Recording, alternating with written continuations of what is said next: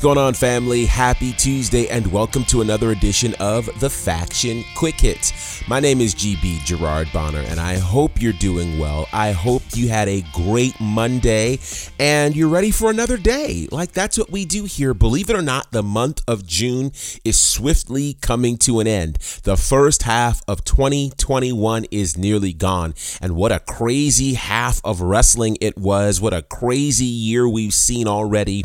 And guess what? The second half of the year looks like it could be the most interesting half of the year, certainly in the world of wrestling. I want to start by saying, as always, thank you so much for your continued support of the faction on the socials. At the faction show is where you'll find us. And of course, by way of podcast, wherever you're listening to us now, we really appreciate it. We've got some cool things that are on the horizon. So stay connected to us. You just never know when things are going to drop. Also, thank you for your support of our series called Faction Hot Takes. You can find that on our Facebook and on our Instagram pages. Thank you for your support of it. You guys have been responding and sharing, and we really, really appreciate it. If you haven't checked it out, we're about 23, 24 episodes in. So go ahead, you can check it out on IGTV, or of course, you can check it out on our Facebook page. All right, so I've got a special show planned for you guys today. I really began thinking, and we're going to get into a whole series series about the pandemic era of wrestling because as that era seems to be coming to a close with AEW, WWE getting ready to travel and welcome fans back.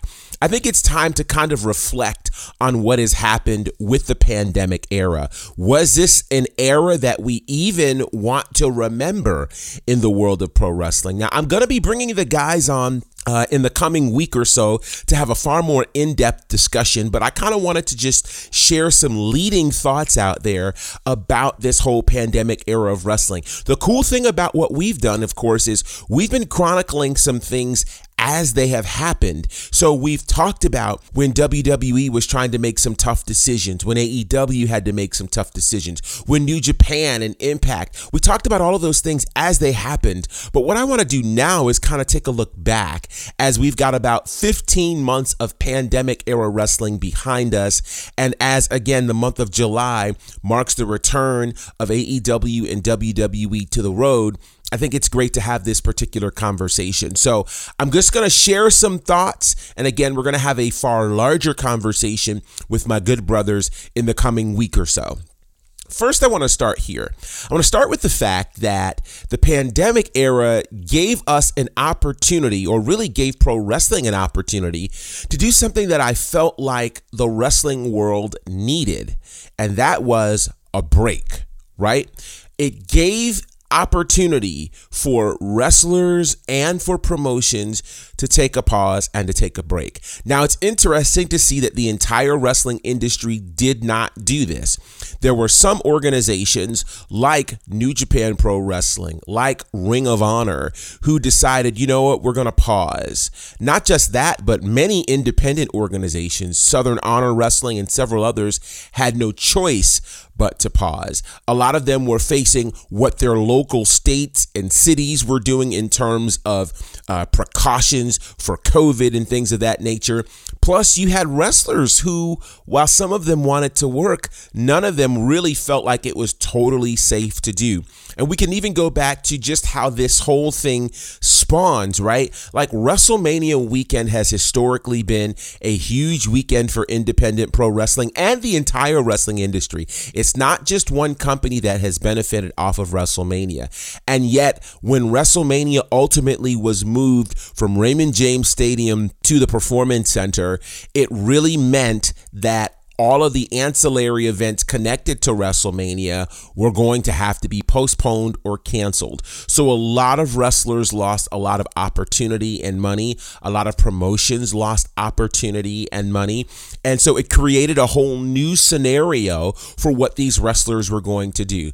In terms of Southern Honor, we were gone for about five months. And there was one point where we were going to do an empty arena show. We had raised the money to do it. And then the restrictions that came from the state of Georgia would not allow us to be able to do that scenario. A lot of folks were in that space. Again, AEW, WWE never took any time off. And I will say, I think we have to understand that there were some differing circumstances connected to AEW and WWE. Both of them, of course, had major television contracts. WWE, of course, had just signed this monster deal with Fox, a brand new deal with USA. And the question was, what kind of content do we present? AEW, a very similar situation where they definitely had a TV deal with TNT. Now, this is why this is so interesting to me because we saw other sporting organizations shut down. The NCAA had March Madness going on at the top of the pandemic, that was cut. The NBA playoffs were going on, that was cut. Baseball was getting ready to ramp up for its new season. That was cut. Pretty much all sporting and entertainment was cut. So it left a lot of television networks desperate for programming. They had blocked off all of this time for the NBA, for the NCAA, for all of these other events that were scheduled to happen. And WWE and AEW chose to keep going. New Japan did not. And you could make the argument in terms of the product that came out of it, which one was a better move. You know, part of the reason that WrestleMania still happened was the WWE said fans need an escape. Was WrestleMania, the two day version, an escape? I don't know. I do feel like the fans even needed a break from wrestling. And here's part of the reason why. I don't believe that the product that we were getting in ring or storyline was a product that demanded continuing up through WrestleMania and the weeks beyond.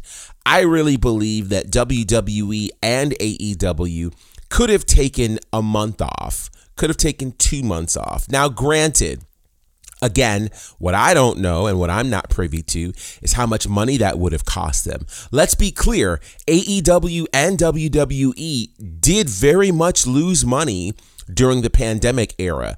AEW was going strong on the road. They were getting ready for their Blood and Guts event in New Jersey. That got postponed and ultimately was moved to Daily's Place to happen just a couple of months ago, which, if we're thinking about it, it was originally slated for March of 2020. On the WWE side, they lost a ton of money because they were doing house shows. They had Raw and SmackDown already planned for varying venues. And what I don't think most people understand is the amount of money that AEW and WWE lost by not doing these shows. So the question for them is how much of a financial hit do we take? They've already lost, you know, live events, which obviously they're gaining a ton of money from people buying tickets in terms of ticket sales, merchandise that would be sold there as well. Huge money opportunities for AEW, WWE, and their wrestlers all gone. And they've been gone for well over a year. So there's been a massive loss that they've had in terms of finance did you want to take and add to that by not having the television revenue? So I get it. From a business perspective, I understand why they kept going. From a content perspective, it was very difficult. And I think we can all say about the content that came out of the pandemic era, it was mixed. Attention wrestling fans, kick off your 4th of July weekend with Southern Honor Wrestling.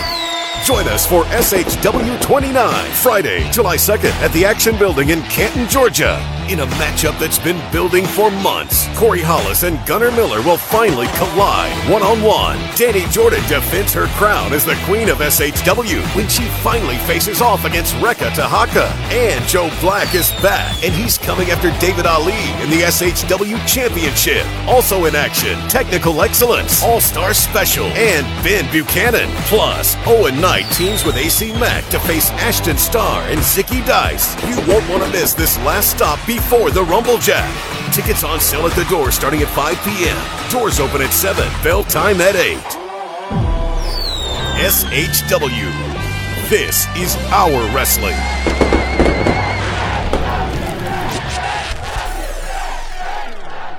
I'm sure we'll get a far more detailed and, well, maybe even skewed view from my brothers Brandon and Courtney about the pandemic era of wrestling. I do think that there were some good moments that we saw.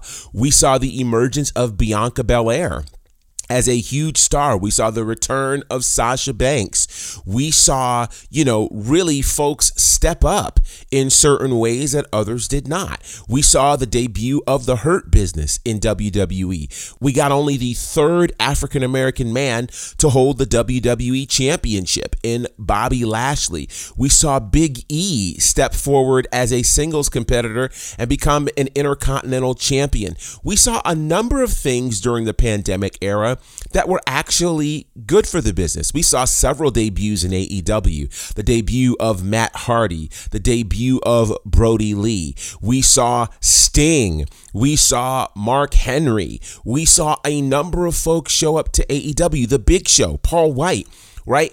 AEW continued to grow with Dark Elevation and now the announcement of a new show, Rampage. AEW's content really increased in terms of volume. And I think between AEW and WWE, AEW likely had the better product in ring and from a production perspective. They quickly figured out how not to show a lack of an audience. Then they also quickly figured out how to use the rest of their staff in terms of wrestlers as audience members. So you really didn't have a whole lot of points where you just heard that empty arena sound that certainly was a trademark and hallmark of WWE. We also saw great creativity. And here's what I mean by great creativity WWE was willing to try some things that they did not try pre pandemic. So we had more cinematic matches and they were really good, actually. I think this is the place where WWE actually thrived in the cinematic match department. Prior to the pandemic, it was really very hit or miss. But think about the way they came through with the Boneyard match for WrestleMania, which was voted match of the year AJ Styles and The Undertaker. The match that perhaps needs more conversation and didn't get more conversation was the Firefly Funhouse match between Bray Wyatt and John Cena. And did Bray Wyatt really thrive in the pandemic era? I think so. We we saw Alexa Bliss really come out of her shell and become a whole new person with this. We saw a lot in the pandemic. Good, bad, and indifferent, right? So, with all of that said, it's hard for me to say who really benefited more and who made the most out of this pandemic era of wrestling. What I can say for sure is this. I don't know if either company, from a content perspective, is ready for fans to return. Now, let me explain what I mean. I think both recognized with WrestleMania and with Double or Nothing how important the return of fans are to the product. There is a synergy between fans and performers. And it was difficult for the performers because the performers have all lived for that immediate response from the crowd that they were no longer able to get because of the pandemic era. What did this lead to? Did it create bad habits with wrestlers? Did it create a different level of endurance? You know, for instance, when you are in front of a live crowd, there is no take two. Uh, some of these scenarios where AEW and WWE presented wrestling to us were live, and many of them were taped. Many of them were pre recorded. Many of them were very well produced in some cases. So, what happens now to the wrestlers who might have been used to taking a break during the commercial that can no longer do that? We'll find out in a couple of weeks. Now, these are just a few of my opening thoughts about the pandemic era of wrestling. There's a lot more that I want to unpack that we'll do over the coming days. But I want to ask you initially what your thoughts have been on the pandemic era of wrestling. Keep in mind all of the challenges that these wrestlers and the writers went through during the pandemic era, whether or not it was people actually catching COVID, the acknowledgement of COVID from one organization, and the complete refusal to acknowledge the term COVID on the air from another wrestling organization Should AEW and WWE have taken time off, much like New Japan Pro Wrestling? Did they send the wrong message to the rest of the world by continuing to work while everyone else was working from home? I want to get your thoughts on all of that. And so you can hit us up on the socials at The Faction Show and let us know what you think of the pandemic era of wrestling. Did AEW and WWE make the right move? I want to get your thoughts on that. Let's talk about that on the socials. Of course, tomorrow we'll have our recap of Monday Night Raw, NXT, and whatever other news may be going on in the world. And I'll throw this bone out there. Could Cardi B no longer be hosting SummerSlam? Hmm. We'll get into that perhaps tomorrow and the like. All right, I'm going to get out of here. I hope you've enjoyed our opening salvo of some thoughts about the pandemic era of wrestling. There are more thoughts to unpack, and I want to hear what you have to say about the pandemic era of wrestling. So hit us up on the socials at the Faction Show. We love you guys. We appreciate you greatly. And we're going to come back and do this again some more. So, with that said, representing for my good brothers Courtney Beard, Brandon Clack, and the Fourth Horseman, John Murray, my name is GB Gerard Bonner, and this is The Faction. Have a great day.